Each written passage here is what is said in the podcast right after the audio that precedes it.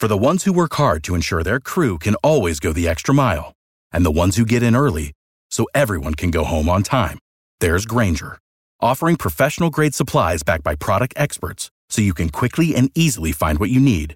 Plus, you can count on access to a committed team ready to go the extra mile for you. Call, clickgrainger.com, or just stop by.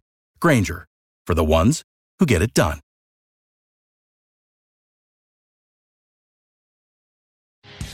You're listening to Eagles Unfiltered. E-A-G-L-E-S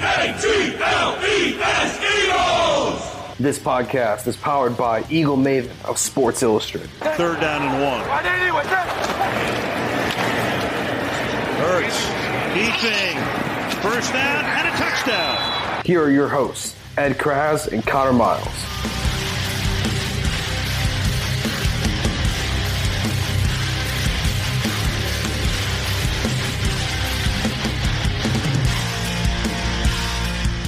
All right, everybody. Thank you for all for tuning in to another Eagles Unfiltered live episode. Again, we will be right on the podcast ex- exactly time after we publish this episode. Uh, Ed, you know, Sure. I, I I missed the whole entire introduction. I'm, you know, the, when we do these episodes, it all starts so quick, so I messed up the introduction, of course. But uh, co-host Connor Miles with my co-host Ed Kracz as always. Ed, it's been an exciting time. I mean, you've been at a camp, you've been close with the team, you've been doing these great training camp notebook episodes for Eagles Unfiltered every day after camp practice. You can listen to Eagles Unfiltered, uh, usually towards the nighttime is when we upload these episodes where Ed talks about what he's observed at training camp with our, our colleague John McMullen of Sports Illustrated and Philly Voice and other outlets. You guys gotta check them out. They've been great episodes. I'm getting so much details. The the thing I like the most is that you guys hit on something that nobody else has hit on is that Elijah Riley looked really good in that preseason game, and I against the Pittsburgh Steelers, and not a lot of people have talked about that yet. I thought that was interesting that you guys brought that up. I I really thought he looked really good, and I think you know the safety death is one that's a competition that's going to be looking forward to. There's going to be a lot of uh, competition there, and there's going to be some guys you know that we wouldn't expect to make the team, pop possibly make the team there. So Elijah Riley's one of them. I like that. So that's what you guys can hear in uh, Ed's training camp notebook, stuff like that, little tidbits like that, the little information that we miss in articles that we miss, uh, tweeting out, all is in that on those little podcast episodes. So check those out. But Ed, man, it's good to be back. I, I haven't recorded in so long. yeah, we were That's back in. Philly for the uh, open practice on Sunday night. It was nice to catch up with you, and Giovanni was there. And, uh, you know, it was nice spending a, spending some time with you. Had great seats. I mean, right there, right off of the you know, Right. right off the field. Um, but uh, yeah, it was nice to nice to catch up with you and uh, you know give our thoughts on what we were Right. seeing. Um, so yeah, but yeah, it's uh, listen today Sunday. Uh, it's a day to kind of take a deep breath. Uh, the Eagles were supposed to practice, but Nick Sirianni canceled the practice today. Um, at least the open portion of it. Him and you know he's still scheduled to put the team through a walkthrough later on Sunday. It's been just brutally hot in Philadelphia, probably all across the country. I mean, it's August; the dog days are here, so uh, I think Sirianni wanted to give his team a little breather um, and get ready for the Patriots coming to town on Monday and Tuesday. Right, right. You know what I thought was interesting? We were front row seat in front of the linebacker drills, and you would see, you know, Genard Avery and Joe Ostman, and you know, if Ryan Kerrigan was practicing, he would have been one of the guys too. But uh, I brought it up to you while we were there. It's interesting watching those guys rotate in between going from defensive end drills to linebacking drills. It just shows the commitment to different formations that uh, Jonathan Gannon's going to throw at, you know, opposing offenses this year. And I thought the most interesting point that he brought up, he brought he, and you know, during the offseason, everybody's trying to figure out who's going to be the next Brandon Staley, who's going to be the defensive coordinator guru, young type guy who's going to become the next head coach. Uh, somewhat of like what Sean McVay was for the offensive side is what Brandon Staley's kind of doing on the defensive side now. And he's the Los Angeles Chargers coach. He was the Rams defensive coordinator last year. But Jonathan Gannon brought him up and cited him for what the Rams do for different types of defensive looks. And I thought that was brilliant because that's what it seems like the Eagles are going to start doing. I love that. And in a league where it's a matchup given league every every Sunday, uh, you have to give different looks. You can't get too vanilla. It sounds like the defense is going to be that way, and they're practicing that way. Uh, I didn't like if you're an average fan, you're watching this and you're thinking, why is Joe Ostman do de- defensive end drills and linebacking drills? But that's just what they're going to ask of these type of guys, these stand up type edge rushers this year. Uh, Ryan Kerrigan, Genard Avery if he makes the team, Josh Sweat, Derek Barnett, so on and so forth. It's it's going to be interesting, Ed. Yeah, no doubt. I mean, he, you have to have the talent to be able to kind of uh, cross train at different positions, and they feel they have some players that can do that. Joe Ostman, you mentioned, uh, they really like Patrick Johnson. uh, in kind of that hybrid role from outside linebacker to defensive end. You know, the rookie he got a lot of playing time Thursday night uh, against the Steelers. Um, but yeah, I know they like him. Joe Ostman's in that role. Genard Avery, who uh, has a bit of an injury right now, he's day to day. But you know, they like him in that role. Mm-hmm. Kerrigan's going to be in that role. Uh, and then you look at, you know, not only just that D end linebacker hybrid, they also want guys up front playing, you know, different spots. Brandon Graham has been used uh, inside. Milton Williams, the mm-hmm. rookie, uh, has been shuffling inside and outside. So, you know, they have some guys that they want to make sure are able to play those roles before the curtain goes up on September 12th in Atlanta. And it looks like some of these guys can. Um, and you're right, every week it's a matchup to matchup week in the NFL. And um, I think Jonathan Gannon's a smart enough guy to be able to break down an opponent's tape and see what his guys do best and what formations they'll do best in um, to give the other team, you know, some things to think about on game day. It's really exciting. It is really yeah. exciting. But you know, I thought what another point that you guys just recently brought up in the most recent episode is how prepared this team looked. Zero false starts. That's pretty big for this Eagles team. Yeah. This Eagles team was, you know, one of the heavy, uh, really heavily penalized last year in false starts, especially. And I know uh, people are going to laugh and put in the comments perhaps the Jason Peters effect, but I mean, still, this team was heavy penalized on that. No zero false starts throughout yeah. the first, second, and third unit. That's impressive to me. Looked, yeah. They looked more yeah. prepared, and you guys brought that up, and I thought that was a great point. Yeah, they looked organized. They looked coordinated. You know, it's not to say they're not going to jump off sides or have a false start. I mean, they did have an right. illegal formation on one play that brought back a gain.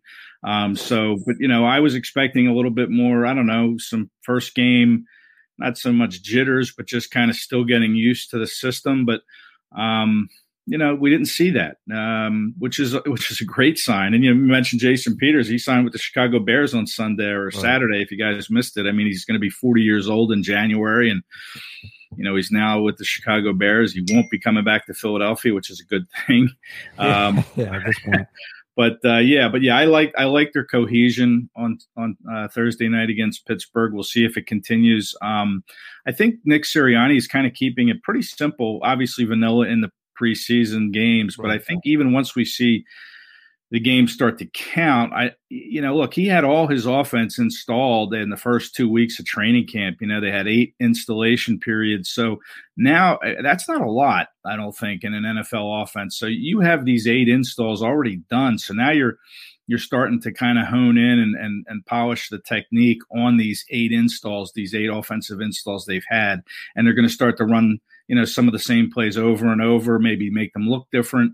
Um, but now you can kind of work on that, um, and, and, you know I, I, think that that's going to lead to some cohesion and some organization. And you know, Brandon Graham, we talk about these short practices. Nick Sirianni has these seventy minute uh, to 90 minute practices. And Brandon Graham says that really uh, not only benefits you physically, but mentally you're kind of locked in. You want to make sure every single rep counts because you're not getting as many of them on the field. So that really forces you to kind of bear down and, and be locked in. And, um, you know, that could have some, some long-term benefit here going forward. You know, we kind of make fun of it like Club Sirianni and Vacation Club Sirianni because it's not the kind of training camps we're used to seeing.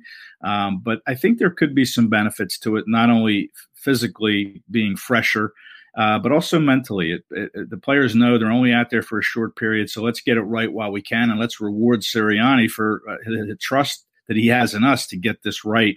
Uh, you know, from from the jump. That's interesting point of view. I mean, it could also help with the injury department. This has been one of the most injured teams in the NFL the last several years. I mean, they, that could you know factor into that as well and get guys fresher. Right. Perhaps. I mean, this is still they still have a lot of key veterans on this team that have started in places like Brandon Brooks, Lane Johnson, Brandon Graham, Fletcher Cox, so on and so forth. Darius Slay. Uh, if any of those guys go down, this season looks like it would go down the tubes. I maybe maybe there's just something that that's it's to it. I mean, I, I agree with you also as well. That's that's a really good point of view. I haven't really heard that discussed. That's that's interesting. Uh, you know, we're all laser focused on what's going on at practice. We're not the, the finer details, the context of it is always good to talk about. So that's that's yeah. that's that's interesting. I never really you know put two and two together. But uh, I, I want to see what the, the effects of that are during the season. I wonder how you know it's that that could make or break the season. You can either take that as a as a good way or a bad way. Either yeah. way, so we'll we'll figure it out. We'll see how prepared or how good they look on offense. And uh, you know, the one thing that Chip Kelly always used to say is execution. You know, we'll see if they can execute on offense with this you know short installs that they already. I mean, you got to think they can't be changing dramatically changing the offense too much. I mean, no, I don't think so. But you know, and another thing you worry about with these shorter practices is the, is the conditioning aspect. You know, I think you know if you look back to Thursday's game, there wasn't a lot of subbing with that second team late in the first half, and you know, the Steelers were doing a good job converting third down, something the Eagles are going to really have to clean up because that really affected the time of possession. The Eagles had the ball for less than 20 minutes, only ran 45 offensive plays. But, you know, I saw that defense wear down a little bit, especially up front, you know, with the conditioning. And I asked Milton Williams after the game about that. And, you know, he said he didn't feel any effects, but it was really hot. You know, it was like 95 degrees on Thursday night. Um, but that's something to keep an eye on is conditioning. You see sometimes after practices, guys running wind sprints. Now I don't know if they're on their own or if that that's team directed, but you know I saw the cornerback and defensive back group running wind sprints after a recent practice after practice. So, uh, you know, a lot of the conditioning could be on the players to make sure they're in the right condition to get through. Uh, you know, 80 plays a game or 70 plays a game that they're going to have to play whatever it is. Um, that that's the that that's the one thing you have to keep an eye on with these shorter practices is how's that conditioning going to match up on game day, uh, especially early in the season when it's still warm in September. Um, you know, obviously they're playing in a dome in Atlanta on the opener, so that won't be a factor. But you know, week two is here in Philadelphia, and September is usually a warm month, so um, you wonder if if Gannon will substitute more liberally once the season begins um, to kind of offset some of that possible conditioning that they need to get into as the season goes on. But that's that's just something to keep an eye on. Well, I think these joint practices with the Patriots are going to tell us a lot more than what I mean. They're going to a lot more blanks than we can give answers to right now. So we'll take a yeah. we'll keep an eye on that. I, am interested to hear how these joint practices of the Patriots go. Uh, yeah, Monday morning, ten o'clock is when they're supposed to begin. Um, yeah, so I imagine the Patriots are kind of filing in maybe as we speak, or they'll be here later this evening in Philly, get all checked in, and be ready to hit the field in the morning. And uh, it'll be interesting to see if Sirianni and Belichick kind of worked out a, a length of practice. Uh, you know, I don't think Bill Belichick likes to practice for 70 minutes or 90 minutes. So, you know, maybe the practices will go a little bit longer with Belichick in the house, or or maybe the Eagles will just get done and the Patriots will run through what else they need to get through, and the Eagles will just pack it in. So. Uh, it's going to be interesting to see what kind of agreement they made, but it's you know it's really cool to you know you're probably going to learn more about these two practices Monday and Tuesday than you're going to learn in the preseason game because guys probably won't play, obviously, in the preseason game. Right. Some of the starters, maybe for New England and even Philadelphia, like Sanders, uh, you know, he didn't play. Miles Sanders didn't play Thursday. I'm not sure he's going to play against New England, but in practice, these guys are going to go against each other. Um, you know, they're not going to sit out, so they're going to be taking reps against each other. So that'll be good to see. Uh, you know, guys that maybe won't play Thursday night, they'll be playing against each other for two days leading up to that game. I'll be interested to see what you know because the offenses right now with the quarterbacks are kind of similar too. So and you know Josh McDaniels was considered for the Eagles head coaching job. So that, yeah, yeah, that's it's, it's interesting. It's all coming together. It's it's it's, it's definitely interesting for sure. Yeah, there's some interesting storylines. I mean, you know, you look at even like Michel, you know, Sony Michel and Marken Michel, you know, they're brothers. The Eagles just brought oh, back right, Mark yeah. and Michel, and that's right you know, Sony was, you know, the running back, uh, you know, so it'll be kind of a little family reunion in Philadelphia between those two. And, you know, everybody talks Jalen about the Eagles. What's that? Jalen Mills is back. Jalen Mills, Nelson Agholor.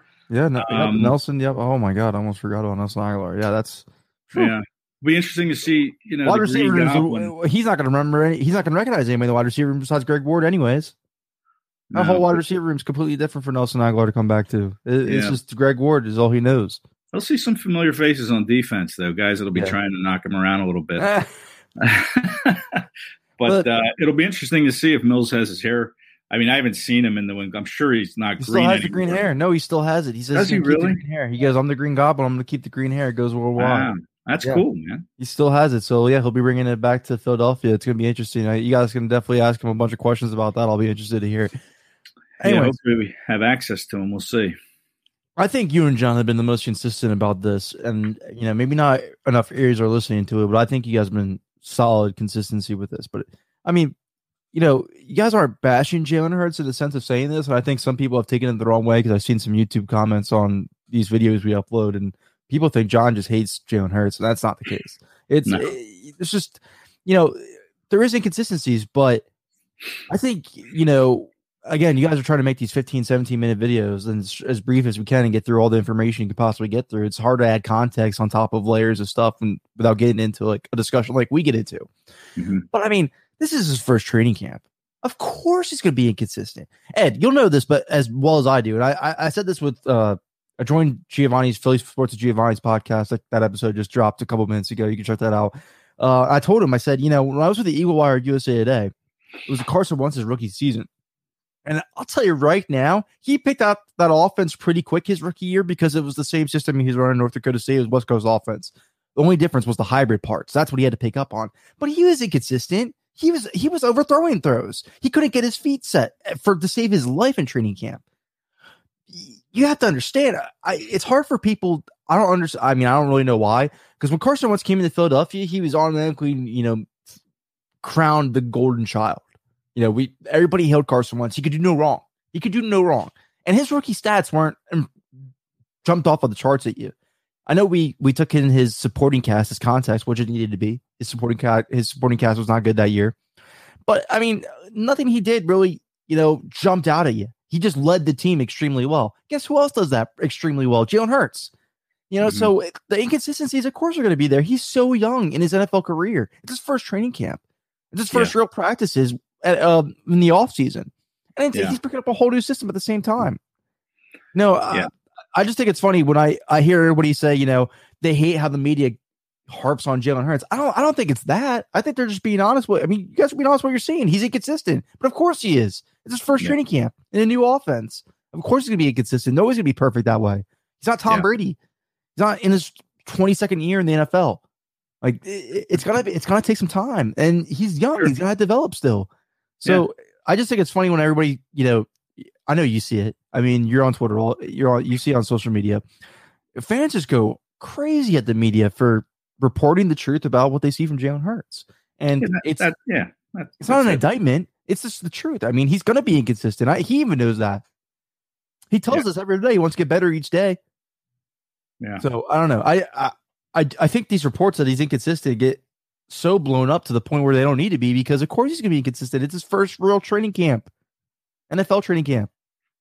I would have liked to have seen more from him Thursday night, no doubt. I mean, he only played the 10 yeah. snaps and two series. And one of those series, he was backed up, you know, on the two yard line. That's not an easy position for any quarterback to, to be in no. and run an offense. But he hit Ertz with a nice pass to get out of that situation, pick up a first down, and, and kind of got out of that field position. So, you know, I saw yeah, the I mean, one the one play that I saw from him that I needed to see was him checking out of that play to Dallas Goedert and getting that huge game mm-hmm. because his one knock on him is you know taking what the uh, the defense gives immediately and does a one read and just throws it real quick.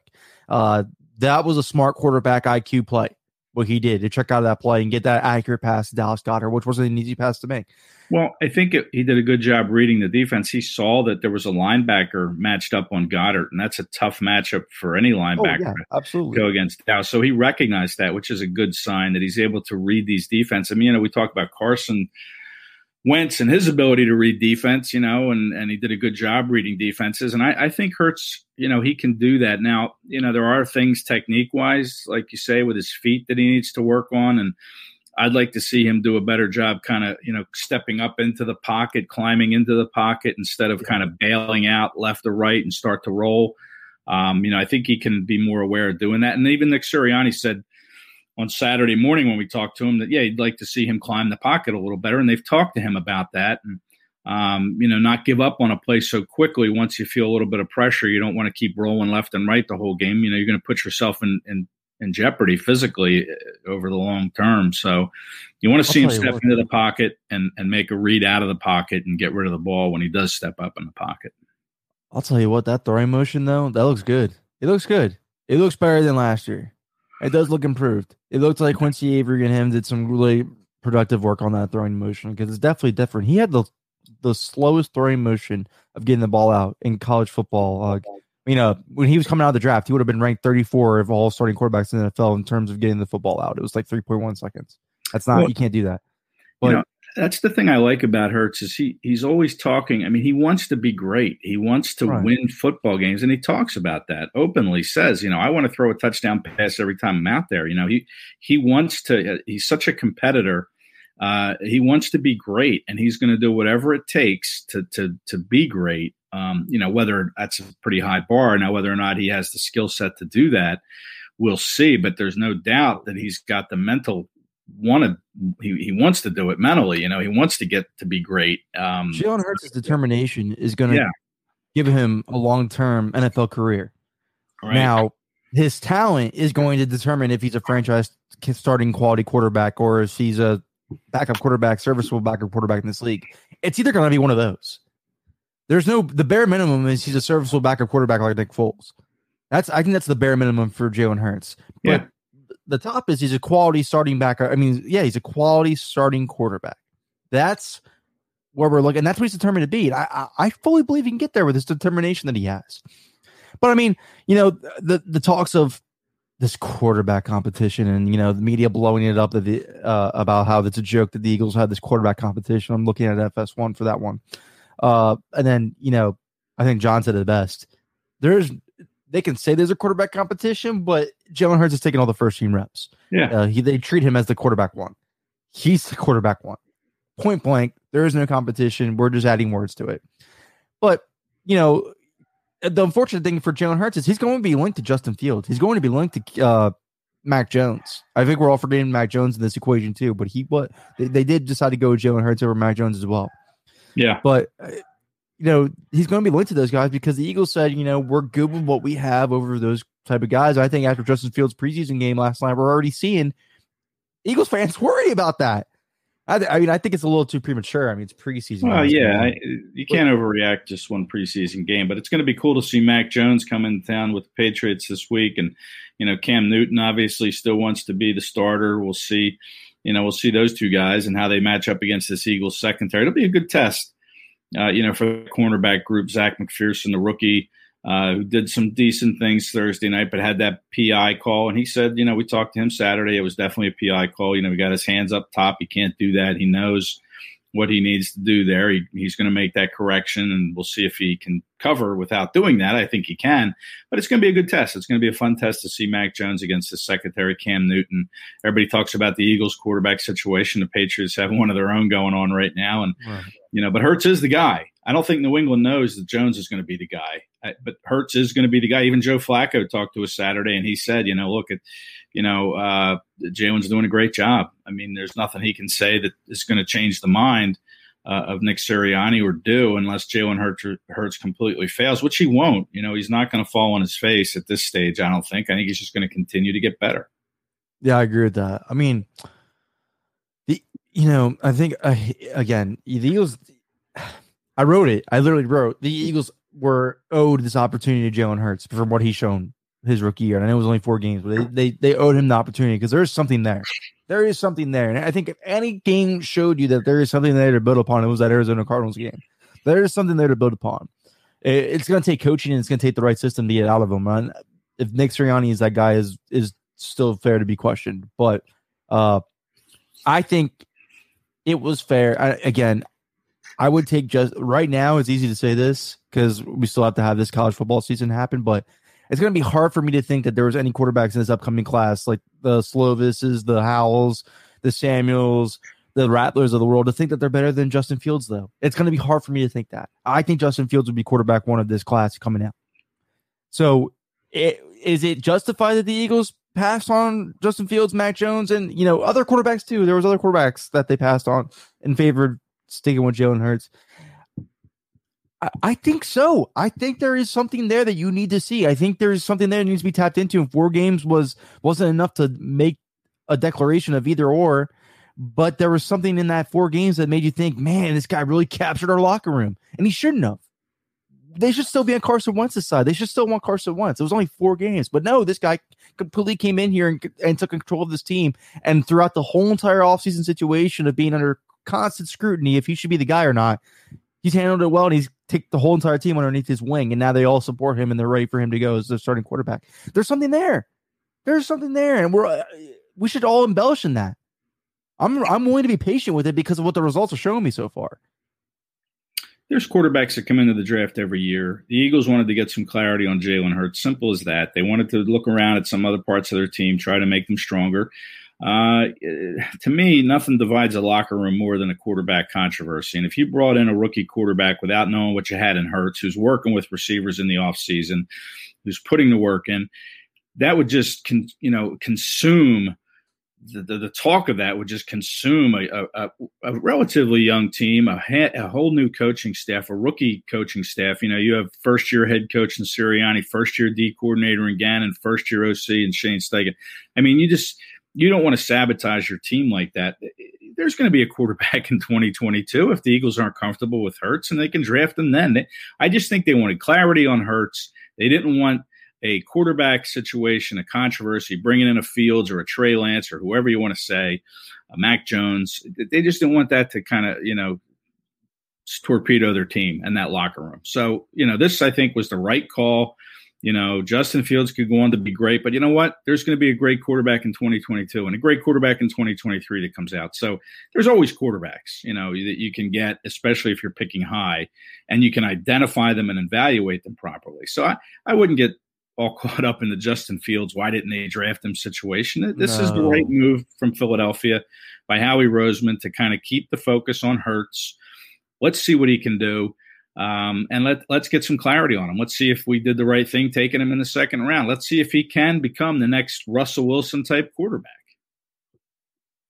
He has because, a he has a determination to be special. He has yeah. the he has the capabilities. He has what you need to be special. It's just got the talent has to match it. And we'll see. I mean, yeah, and I'll tell you what else about Hurts that I like, and you're not going to see it in the preseason. Is he's going to run the ball? The Eagles have been running RPO after RPO in practice, you know, and then it's hard to gauge what Hurts would do on a play because they blow the play dead once he fakes the handoff and starts to sweep the edge. But you're going to have to honor that as a defense because Hurts can run the ball.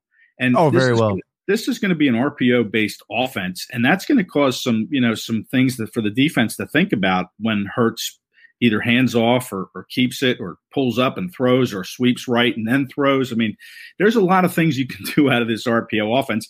And and Sirianni's not going to show that in the preseason. He doesn't that's his advantage. He said that's to our advantage. Teams don't know what they're going to do. And he wants to keep it that way until the season begins. So, you know, you're you're looking at Hurts in kind of a vacuum here in the preseason. You're judging him on an offense he's running that's probably only about 50% of what we're going to see in the season regular season. So so don't be so hard on Hurts when you judge him in these preseason games. Yeah, you can look at how his accuracy is, how he reads a defense, uh, his athleticism, escape in the pocket. But until we see the full wrap come off this offense, you're not going to know what Jalen Hurts is until you know we get through September and October and we see how this offense begins to kind of develop and progress. Yeah, I, I, you know, we'll see. I just think Jalen Hurts is going to be the guy he can definitely be the guy. And I think you're right. The Eagles had enough. There's enough intrigue there for them to see if it is the if it's the truth or not. And they owed it to him. I think they did owe it to him. I wrote all about it. But speaking of young wide receivers he worked with, Quez Watkins, man, whew. You know, it's such a bold statement to say, but the way that he does wide receiver screens reminds me so much of Robert Woods. I told that to you the other night. I, I, still feel it to this day. I mean, he, him and Robert Woods on screen passes are somewhat comparable, even against Arizona. That Arizona screen was he made a bunch of moves to make guys miss, and then just took off with the yards after catch acceleration speed.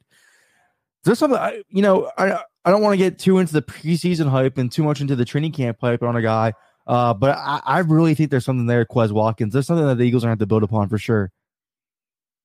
Oh, absolutely. I mean, you just got a sense of how spoiled the offense is now. I mean, he took a, you know, an 11 on 11 drills on Saturday. He took a little pass over the middle and just zipped up field, and already two or three offensive linemen are raising their hands in a, in a touchdown signal. I mean, that that's kind of the expectation now. And, you know, that guy's got a 4.35 speed in the 40 coming out of Southern Miss. Um, it's interesting that he lasted as long as he did now, the sixth round, the 200th pick overall. But, um, you know, you mentioned Robert Woods and, you know, that's a good comparison. And I'm kind of looking at the transcript from Nick Sirianni yesterday because he was asked about comps to him, and he mentioned I like the Travis Benjamin one. I thought the Travis Benjamin yeah. one was kind of spot on a little bit too. Right, the 2016 Benjamin who led the NFL in yards per catch. Uh, then he compared him a little bit to the way he runs patterns to T.Y. Hilton. Um, you know, so listen, it's a shame he's not a secret anymore. You know, Jalen Hurts said that after the game. He's not a secret anymore, and that's unfortunate. But we're going to have to see how now he adjusts and how he's able to get open, how Nick Sirianni is able to scheme him open in his offense. Um, because yeah, I think he can be a legitimate weapon in this offense. I, you know, with that speed, uh, you know, and he and he's even talked about trying to make every route look the same, where he's not, you know, comes flying down the sideline right out of the, you know, right off the line of scrimmage. He wants to make every pattern look the same speed wise and the way he moves in and out of those patterns. So um, he's still a work in progress, and it's cool to see him get off to a great start. We saw him kind of come on a little bit uh, last year. That 39 yard screen pass he took for a touchdown against Arizona was really electric, and so was that 79 yarder from uh, Flacco Thursday night. The thing about Quez Watkins what he's doing is so impressive is that he's doing what we've been preaching all offseason. And he's answering Nick Sirianni's call to competition. He's doing what exactly what we've been saying all offseason. These guys are not tied to anybody coming into right. this team. They, right. they have everybody has a clean slate. Everybody has to prove themselves. And guess what? He's doing whereas Jalen Reagor, Greg Ward, other guys on the John Hightower aren't. He's impressing the new staff and showing them, hey, I deserve this opportunity. I deserve this chance. And now you have Nick Sirianni comparing him to two productive wide receivers that were under his coaching st- uh, staffs before. Mm-hmm. Like that to me puts those guys in the doghouse and him in the leader house already right off the bat. He's answering the call to competition. That because I, I like how everybody's being a little modest now on Quez Watkins saying, uh, don't get too hyped. He might be, you know, the Paul Turners of the world, the Rasheed Baileys of the world, might be the preseason hype, the training camp hype. But no, this was happening last year, Ed. He right. was starting to emerge last year. He was doing well against Arizona. Not only that, it was more than speed. I go back to that catch he made against Dallas. Jalen Hurts really underthrew him. And he came mm-hmm. back, he peeled back and made that catch. There's more to Quez Watkins that meets the eye, and he's answering Nick Sirianni's call to competition. Travis Fulgham, Greg Ward, Jalen Reagor, they got to watch out. Quez Watkins is on his, their heels. Travis Fulgham, yeah, did you mention him? I mean, he's, you know, he better start showing up a little bit here, um, you know, this week and, you know, rest 500, the- 500 and something something yards is not going to guarantee a starting spot on this team next year. No, he's kind of been quiet too, um, which is a little bit of a concern, I think. But you know, look, still a couple more weeks in camp, still a couple more games to kind of flash. So, you know, we'll we'll see what happens. Or is it is it you know from a guy who's always been there practice and seeing Quez Watkins almost daily? Is it all right to start getting the hype ready? Is it is it okay for us to be hype out here because it looks like it's going to be for real? Well, you mentioned his last year, and you know, last year he was inactive. You know, most of the year he was on the reserved injured list early in the season, right. but over his last uh, one, two, three, four games, he caught all seven of his passes for 100 the thing is, yards. I think you and I mentioned this before. John Hightower was Carson Wentz's receiver. Quez Watkins was Jalen Hurts' receiver. As soon as they inserted Jalen Hurts, it's it seemed like Hightower made the inactive list and Watkins was active. Yeah, uh, you know Hightower's spot on this team. You know, if you want to get into the roster, is not secure in the least. I mean, he's no. hurt. Uh, he could start the year on injured reserve. I don't think they just want to give up on him. I mean, I know that you know he does bring some good things to the field when he's healthy. So, um, but you know, he he could start the year on IR, uh, but you still have to to get a guy on IR. You still have to waive him. Um, you have to make sure that that guy's on the 53 man roster for at least one day before you can IR him. Um, so, you know, it'll be interesting to see if they keep him and then put him on IR and bring somebody in. I, to me, I think the Eagles still need some kind of a veteran wide receiver. I, I really do, and I don't know you know who's out there who could become available once. It was interesting. Golden, Golden, Tate posted a picture recently of him in his his Eagles hoodie. Oh, really? His, his most recent I mean, picture is him on him and Instagram and him in his Eagles hoodie, and we all thought that. I thought that was interesting. I was like, why is he posting in the Eagles hoodie? I thought he didn't like it here. Yeah, well, I mean, he needs a job. Yeah, so, uh, exactly. You know, I think he could put his feelings behind him. Plus, you know, it's a whole new coaching staff. Now, I don't know how he feels about the front office, but, you know, they did trade for him at one point, so they felt some way about him.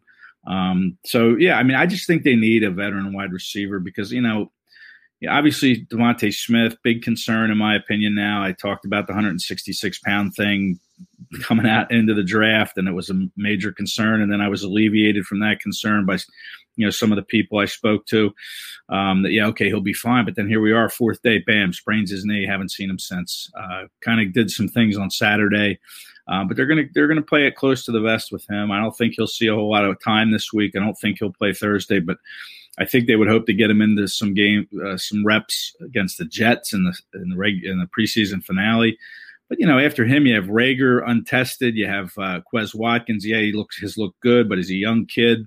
Um, you know, I don't think Arcega Whiteside's making this team. John Hightower's hurt.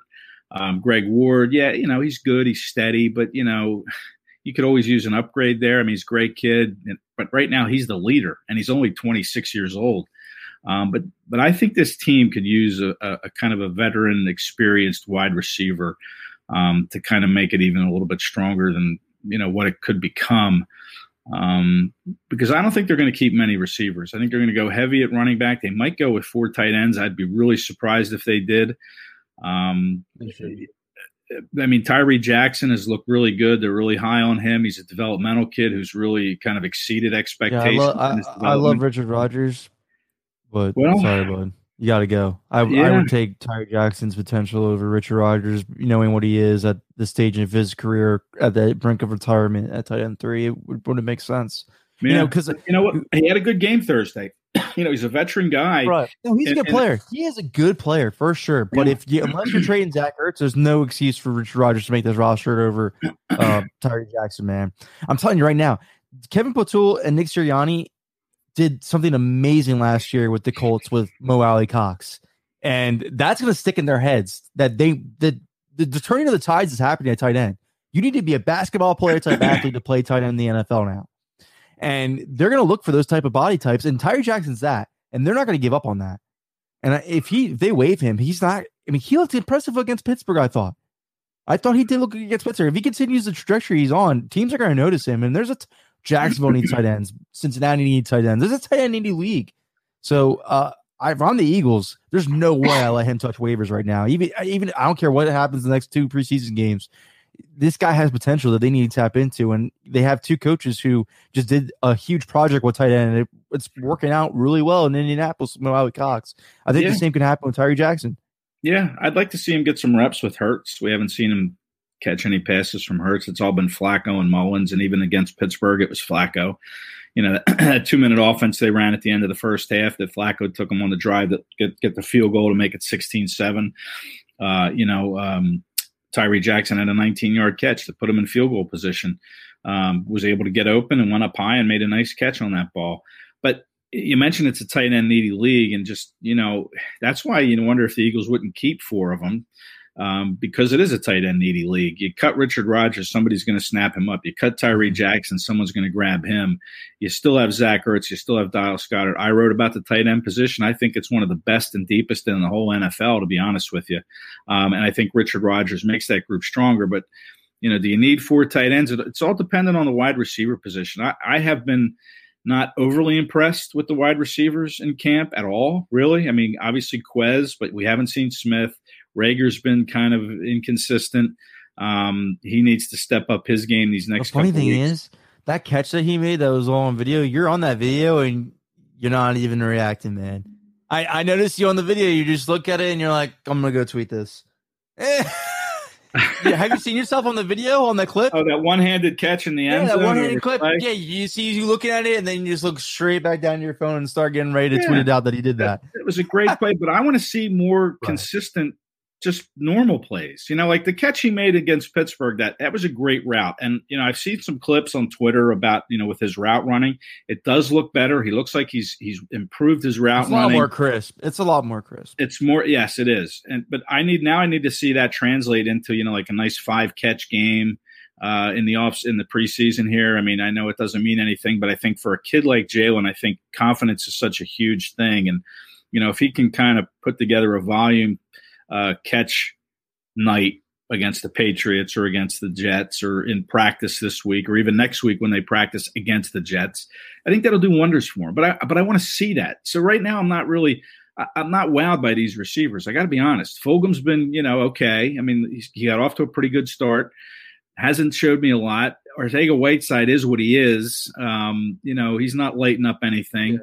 Uh, Greg Ward's okay. I mean, you know, it's not a, and they've spent so many resources on this position that to be in this in this position is is you know mind numbing to be honest with you. I mean, they they've drafted I think five wide receivers in the last three years, and we're still talking about needing more receivers. I mean, I, I don't get it. I mean, I you hope Sirianni can develop them and Steichen, and in this offense they can scheme things up. But right now, to me, I'm not sure how many you're keeping. And if it means cutting loose a Richard Rodgers to keep an Arcega Whiteside, who really hasn't been impressive, I'm keeping Richard Rodgers. Same with the running backs. I mean, I could see them keeping five running backs. You know, I know Kerryon Johnson. Look, the knee injury is still being evaluated. It doesn't sound good for Kerryon Johnson. He had the knee issue coming in.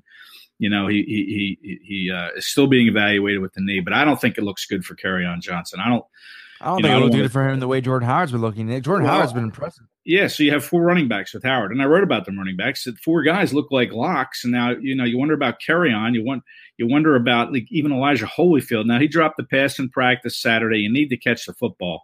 Um, but they're keeping four running backs. Uh, could could they yeah. keep a fifth? I mean, I guess it depends on Kerryon's health, to be honest. But it's a deep group. It's probably one the of the only way I see them keeping a fifth is if Jason Huntley shows them that he can play as a returner. Jason, that's the one I'm forgetting. He has a rib injury. He's day to day. But yeah, so if they like, you know, you have better depth at tight end and running back than you do at receiver. To me, this receiver group is, you know, you got two guys that were first round picks. You're keeping them.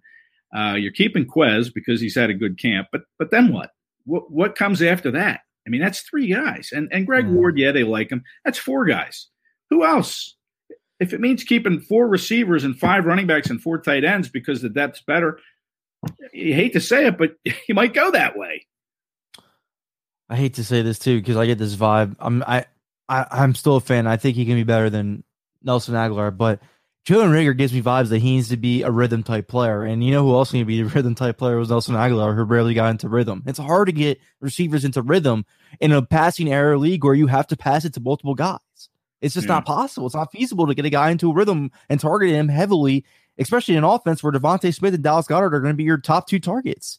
Yeah. So eh, you just hope something clicks there where his confidence just goes into that rhythm already where he can just go ahead and start catching these passes because right. you know Jalen's probably going to have to be more the X than I mean. I know DeVonta is going to be their true X this year, but they're Jalen's going to have to run up all over the field. It's not just going to be slot; it's going to be everywhere. That's what this offense is going to dictate. I know everybody's stuck with saying Jalen Reagor's going to be a slot this year, but no, it's everybody's going to be rotating, moving around. Nobody's going to be. There's not going to be one position stuck at. There's going to be one certain Z. There's going to be one certain Y. There's going to be no one certain X. It's going to be everybody rotating around. Uh, so you would hate to have another receiver that has to get into a rhythm to play well because they don't have time for that and they don't have enough targets to go around for that. No. And, and you know, I got to tell you, this DeVonta Smith thing is really worrisome for me. I mean, listen, okay, he's going to come back, but how long is he going to be able to stay healthy? I mean, to be hurt on your fourth NFL practice already, with the concern already being that he's very underweight. His legs are like tooth. I mean, to me, it's a concern. He's got to come back and he's got to stay healthy. I mean, how long is he going to be able to stay healthy when he finally does return? I have this feeling that if it was week one right now, he'd be, he would be probably just even getting ready to play though. Well, yeah, again, he'll come back for sure. Whether it's right. this week or next week, he's coming back. But you know, is it going to be another four days before he gets hurt again? I mean, I don't know. It could be. You know, this could be an injury thing that and this was my concern coming out. And, and I let people talk me out of it. And now he's got to come back. He's going to come back. But is he going to be able to stay back? How long is he going to be able to stay back? Oh, I can't use this DeSean Jackson injury to week week to week thing anymore. I can't do it. Can't do no, it with the wide receivers. He's younger than DeSean, so you know you DeVonta will be fine. I'm not worried about DeVonta, but I'm just saying that they've they've had so much injuries out of the wide receiver position year in and year out. It's t- it's it is tough. Yeah, it, it is, is it is tough to withstand. But to move on, because we're talking about the wide receiver position so much. A couple more observations that I've seen from the preseason and, the training camp so far, and I'll let you elaborate on it a little bit more since you're you're there live with the action.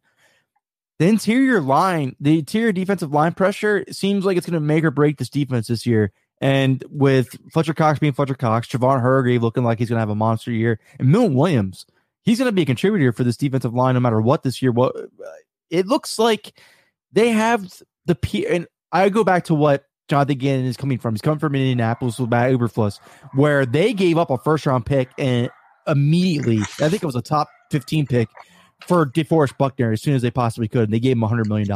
And he led, he was the anchor along that defensive line.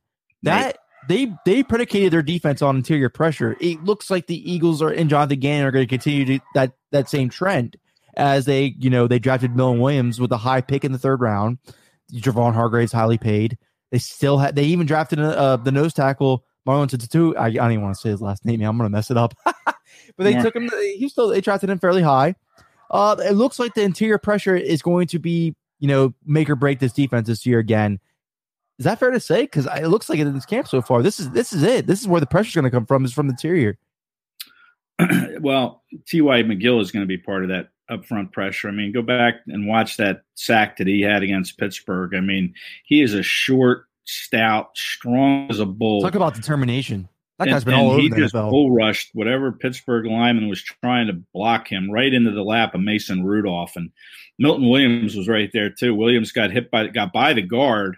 Maybe I guess he got through the tackle, and then the guard came over and clipped him, but he still was able to get through there. Had T.Y. McGill not gotten there, Milton Williams would have got that sack. But T.Y. McGill is playing uh, his way onto this team. I mean, I think he he's shown some quickness. Um, and he's a guy that showed he can bull rush somebody. I mean, I don't know what that Pittsburgh lineman will be on the team. I can't remember who was against, but man, that was just a strength move. And and McGill showed some stuff last year too. So uh, yeah, it's important to get the pressure. Obviously, you know when you look at the cuts, they have to make four cuts by Tuesday at four o'clock. Okay, the roster right. sits at eighty nine. They just activated LeRaven Clark. Uh, a tackle from the pup list, uh, and they cut two players, Adrian Killins and Caleb Wilson, a tight end. I was looking at it, and and it's it was harder for me to pick out four guys to cut than it probably should be on this team. Um, but one of them I, I looked at was the defensive line, and you know. I, I'm looking at Raequan Williams, a guy who's in his second year. I'm thinking they might cut him. And then I looked at J- Bailey. Um, I think that's his first name, Juque Bailey um, who has done some nice things, the undrafted free agent from Iowa State. But I really think that they're probably going to cut one of these defensive linemen um, as one of these cuts, and it could be Raequan Williams. Um, That's what I'm assuming. Yeah, or, or Jaquay Part uh, Bailey. Um, it could be him. So you know, I mean, it, but but you're right. I mean, you got to get that pressure up front. Brandon Graham's working some on the inside. Milton Williams inside, outside. T.Y. McGill. You mentioned Marlon Tuipulotu. Um, you know, I went back and watched some of that game again, and um, he got pushed around a lot. You know, by backup yeah, yeah. linemen on the Steelers. Uh, not very, not a very good game for that sixth round pick out of USC. Needs to get stronger. He needs to play with better technique. I mean, obviously he was a draft pick, but you know, to me, he looks like practice squad at best, unless he you know can kind of learn from what he showed on Thursday night. Um, but you know, we'll see. To me, he just looked, you know, uh, undermanned. Looks like a guy. Yeah, he looked. He looked like he looks a guy. like Elijah Qualls, to be honest with you. I, when when Elijah Qualls got drafted, I don't remember him out of Washington. Sure, they, they hyped that up as was a major steal that the Eagles made too, as well. And then he was supposed to be this huge run stuffer guy. He did nothing impressive. No, I know. I That's mean, kind of what that preseason game reminded me of for uh, Marlon. But well, I'm not giving up on him yet because I, I, I, he did look impressive at USC. Yeah, six two three oh seven is what they list him as. But you know, listen, that he didn't play three oh seven at all on Thursday night. No, that, right? he, he got he got handled pretty pretty severely. Um, but you know, listen, that's you know when you come in into the league as a rookie, you know, a lot of times up front, offensive, defensive lines, that's the thing. You need to get stronger, um, and that could be the situation with him. But uh, right now, I say practice squad for him at best. He's not going to get cut because he was a sixth round pick, I don't think. But you know, it wasn't a good performance. But I think one of those four cuts is going to come from the D line. The other three guys I had getting cut are Lavert Hill, a cornerback. I think they're going to take a take somebody off of the cornerback spot or the D back uh, roster there. It's a little heavy at this point. Um, and, and, then there were a couple others. I don't think they'll cut a tight end. I thought about Jason Croom, but I think with the uncertainty around Zach Ertz, I think they'll keep the tight ends. They just cut one over the weekend, Caleb Wilson. Um, so you know, there's a couple other candidates. I mean, has to prove it too. They might, they might cut tight end. They could cut tight end. They could. I think Zach Ertz is going to be part of the plans this year. I, yeah. I've had a part.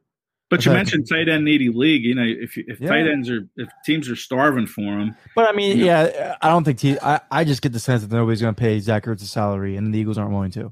No, I, I mean I, as far I, as cutting Croom, like you know, all right, you oh yeah, yeah, yeah, like you know, some team that's starved at tight end might say, yeah, let's bring Croom in, or let's bring. I don't think Caleb Wilson's been signed yet, but you know, these are guys that I think can maybe help teams, you know, get it through the rest of camp and the rest of the preseason. So you might want to hang on to Croom. You know, I think they'll cut an offensive lineman. I know they hate cutting offensive linemen, but this kid from Indiana, Harry Crider, uh, undrafted free agent, hasn't looked real good in camp or in the preseason. So he could be one of these first four cut um, by Tuesday. So you know, that's just something else to keep an eye on. Um, Jason Croom's a touchdown machine. They can't just cut him. who's that? Oh, Jason Croom's a touchdown. Yeah, can't just let that go. One snap, one touchdown, man. It doesn't get any better than that. But I, I think it's gonna. I think you're right about the corner. They had to start figuring out corner now. Now you got Steven Nelson, and you, you can you can start you know vying out the rest of the depth that's not going to make the team.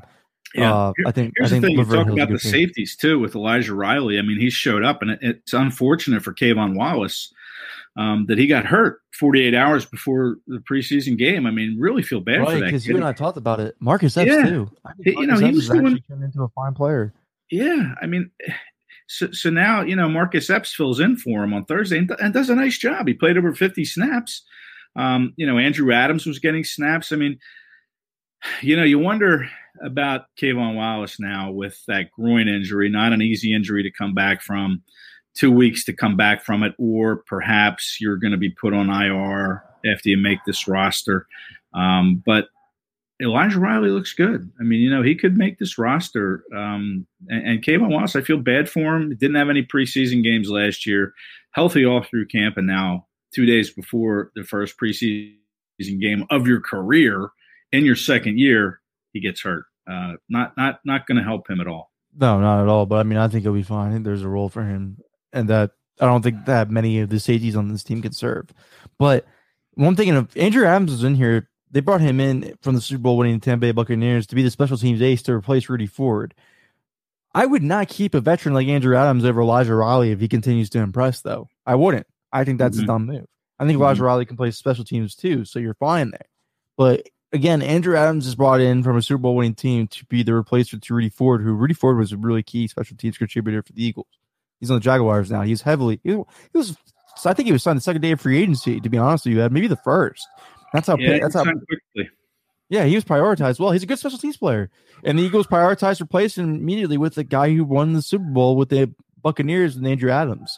So yeah. I mean, Andrew Adams uh, you know, he may make this team because of that, the fact of that um, uh, right off the bat. But I wouldn't want it. Would it would stink for a guy like him to make it over Elijah Riley because Andrew Adams can't start at safety. He's proven in this league he can't do that. He has right. to be nothing but special teams. So Elijah Riley hasn't proven that yet. So you know, I think a lot. I think when you're sitting back looking at this Eagles team with this new coaching staff and everything that developing these young players, guys like Elijah Riley, guys like John Hightower, they have to make it over these veterans like Richard Rodgers, like you're saying, or like Tyree Jackson has to make it over Richard Rodgers, stuff like that, because they have to grow with this team. You know, Zach Ertz is probably going to be on next year, if if not before week one or during the trade deadline. They need to have a viable option for tight end two, and that's going to hopefully be Tyree Jackson. They would hope. Mm-hmm. So you got to see what you yeah. got. You got to keep guys on the roster that you can think can have long term contributions. And Andrew Adams isn't going to be that guy. Elijah Riley might be able to be that guy. We'll see. Yeah. Yeah, it's it would be interesting to see how they factor in that youth versus veteran uh, experience. You know, because they've you know they've made a move in the offseason to bring in some veterans. You know, Ryan Kerrigan uh, being one of them. Sure. Um, you know, Anthony Harris, Eric Wilson. I think wide receiver next. I think wide receiver is next. So I have a feeling. Yeah, I, would, I, I think if I were them, I would just you know they have so much uncertainty at wide receiver and unprovenness. Go ahead and take Andre Patton and make him one of your extra cuts and bring in a veteran guy and let him compete with this team. I think you're right. I, well, I don't know if it needs to be Golden Tate per se because I don't think you need anybody on. You only have two receivers over six foot. I mean, over yeah, really, you only have them two over six foot. You only have like two. I feel like so. I would like it. To, I prefer to be a bigger guy, but uh, if Golden Tate needs to be the guy, Golden Tate needs to be the guy. Bring somebody in. I agree with you. I think they need to bring somebody in, especially with all the injuries right now. Just be a band aid. If Steven Nelson is going to be a band aid, they need a band aid a wide receiver, I think, too. Well, Larry Fitzgerald's still out there. oh man, like ten they years too late it. on that one. What's ten that? Year, ten years too late on that one. I know, I know, but he still hasn't retired. But you know, he he's not going to be the answer. But you know, he no. you want to bring in a veteran. Alshon Jeffery's still out there. How do you feel about? he's still looking for a job. Um, I don't know if he wants to come back after Travis. Oh gosh, no. comments. No, no, he's not coming back. But you know, you, that's why you keep an eye on the waiver wire as camp goes along and you see who gets cut. Maybe there's somebody that they like that's going to get released. Um, or maybe you make a trade. I mean, I, I don't. I was going to ask you, do you, do you, do you do you get involved in this Michael Thomas drama? Yeah, that, that's what I was going to say. Is maybe you look at Michael Thomas. I mean, listen, he's he's um he's not going to play for you know I guess a month or so, maybe longer. Or sure, I'm not really sure how long he's out after this ankle surgery he had. And he's a big hit on the salary cap. And if you're looking at bringing in an experienced quarterback, uh, i.e., Deshaun Watson next year or Aaron Rodgers, who will be a free agent. I mean, you, you know, you don't want to have your wide receiver eating up a lot of that salary cap money. So, you know, you have to kind of keep an eye on that stuff. Um, but I, I, don't know. I, I, mean, listen, Michael Thomas isn't going to help right away because he's hurt. So, no, I probably wouldn't go that direction unless you can get him cheap. It would be interesting because the Eagles can offer a young receiver in return to the, yeah. the Saints. They can say, yeah. hey, Travis Fulgham showed something last year. If you guys want to tap into that a little bit more mm-hmm. with Sean Payton's offense, go ahead and try, and we'll throw in another draft pick. At least you give you a, receiver potential to replace Thomas. I mean, yeah. the Eagles had, I, you know, I th- I had to think about it. I had to mm-hmm. think about it a little bit. I mean, that he, Michael Thomas would be very beneficial to a quarterback like Jalen Hurts, who wants to throw yeah. it up there and hope his guy can make the catch. Uh, well, Mr. Slant, that's what him and Malcolm, that's no, Malcolm Jenkins yeah. called him, and uh, Slant Boy, and uh, you know, let the little dust up. you know, that's how he does catch a lot of his passes is on those slants. So, uh, but he's good. You know, had like 100, what, 100. I would think about catches. it. I would definitely, I would yeah. definitely think about it for sure. He doesn't draw passes. It's not his thing. He does not draw passes. He had no, I think yeah. he had one drop pass in college at Ohio State. I was a big fan of him coming out. Yeah. He cries a lot though. But I mean, and, and, again, it's it's just hard to believe after all the uh, resources they've invested at this position, we're still trying to bring in another receiver talking about giving up draft picks to bring in yet another receiver. I mean, it's just beyond me how they just yeah, can't figure this thing out. Well, DeVonta's I mean, going to be the guy. I think Devontae. Well, I hope. I, I would have said that when they drafted him. Are, I'm, that's I'm, fair. I'm, it is jury's way out on Smith for me now is with that health. I mean, listen, you can't practice four days in the NFL and get hurt already. It's not a good sign. It's fair. It's definitely fair. I think he's going to be fine, but it's fair. All right, guys. Again, tune in every day after Eagles training camp. Ed has been giving out some great episodes with John McMullen. 15 to 17 minutes worth of your time just to get every news and update that you can't get on reading articles or looking around social media timelines on Eagles Unfiltered. And then again, as always, si.com slash NFL slash Eagles for all up to date news and coverage on the Philadelphia Eagles. We appreciate you guys tuning in. We'll be back soon. Thank you. For the ones who work hard to ensure their crew can always go the extra mile, and the ones who get in early so everyone can go home on time, there's Grainger, offering professional grade supplies backed by product experts so you can quickly and easily find what you need. Plus, you can count on access to a committed team ready to go the extra mile for you. Call, clickgrainger.com, or just stop by. Grainger, for the ones who get it done.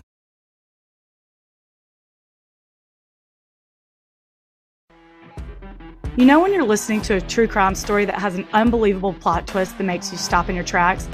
That's what our podcast, People Are the Worst, brings you with each episode. I'm Rachel. And I'm Rebecca. We're identical twins who love true crime cases that make you say, didn't see that coming, and we hate the people responsible for them. Listen to People Are the Worst now on Apple, Spotify, or wherever you get your podcasts.